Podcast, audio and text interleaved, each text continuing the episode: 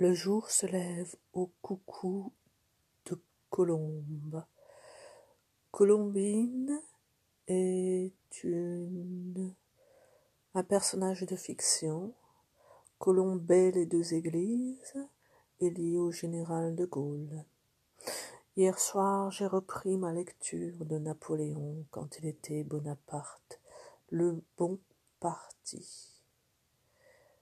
Il est dit dans ce livre que ses parents ont fait un mariage d'amour et que les Corses étaient plus enclins à faire un mariage d'amour que sur le continent, c'est-à-dire la France, où les choses étaient plus régulées et prescrites. Étonnant, non?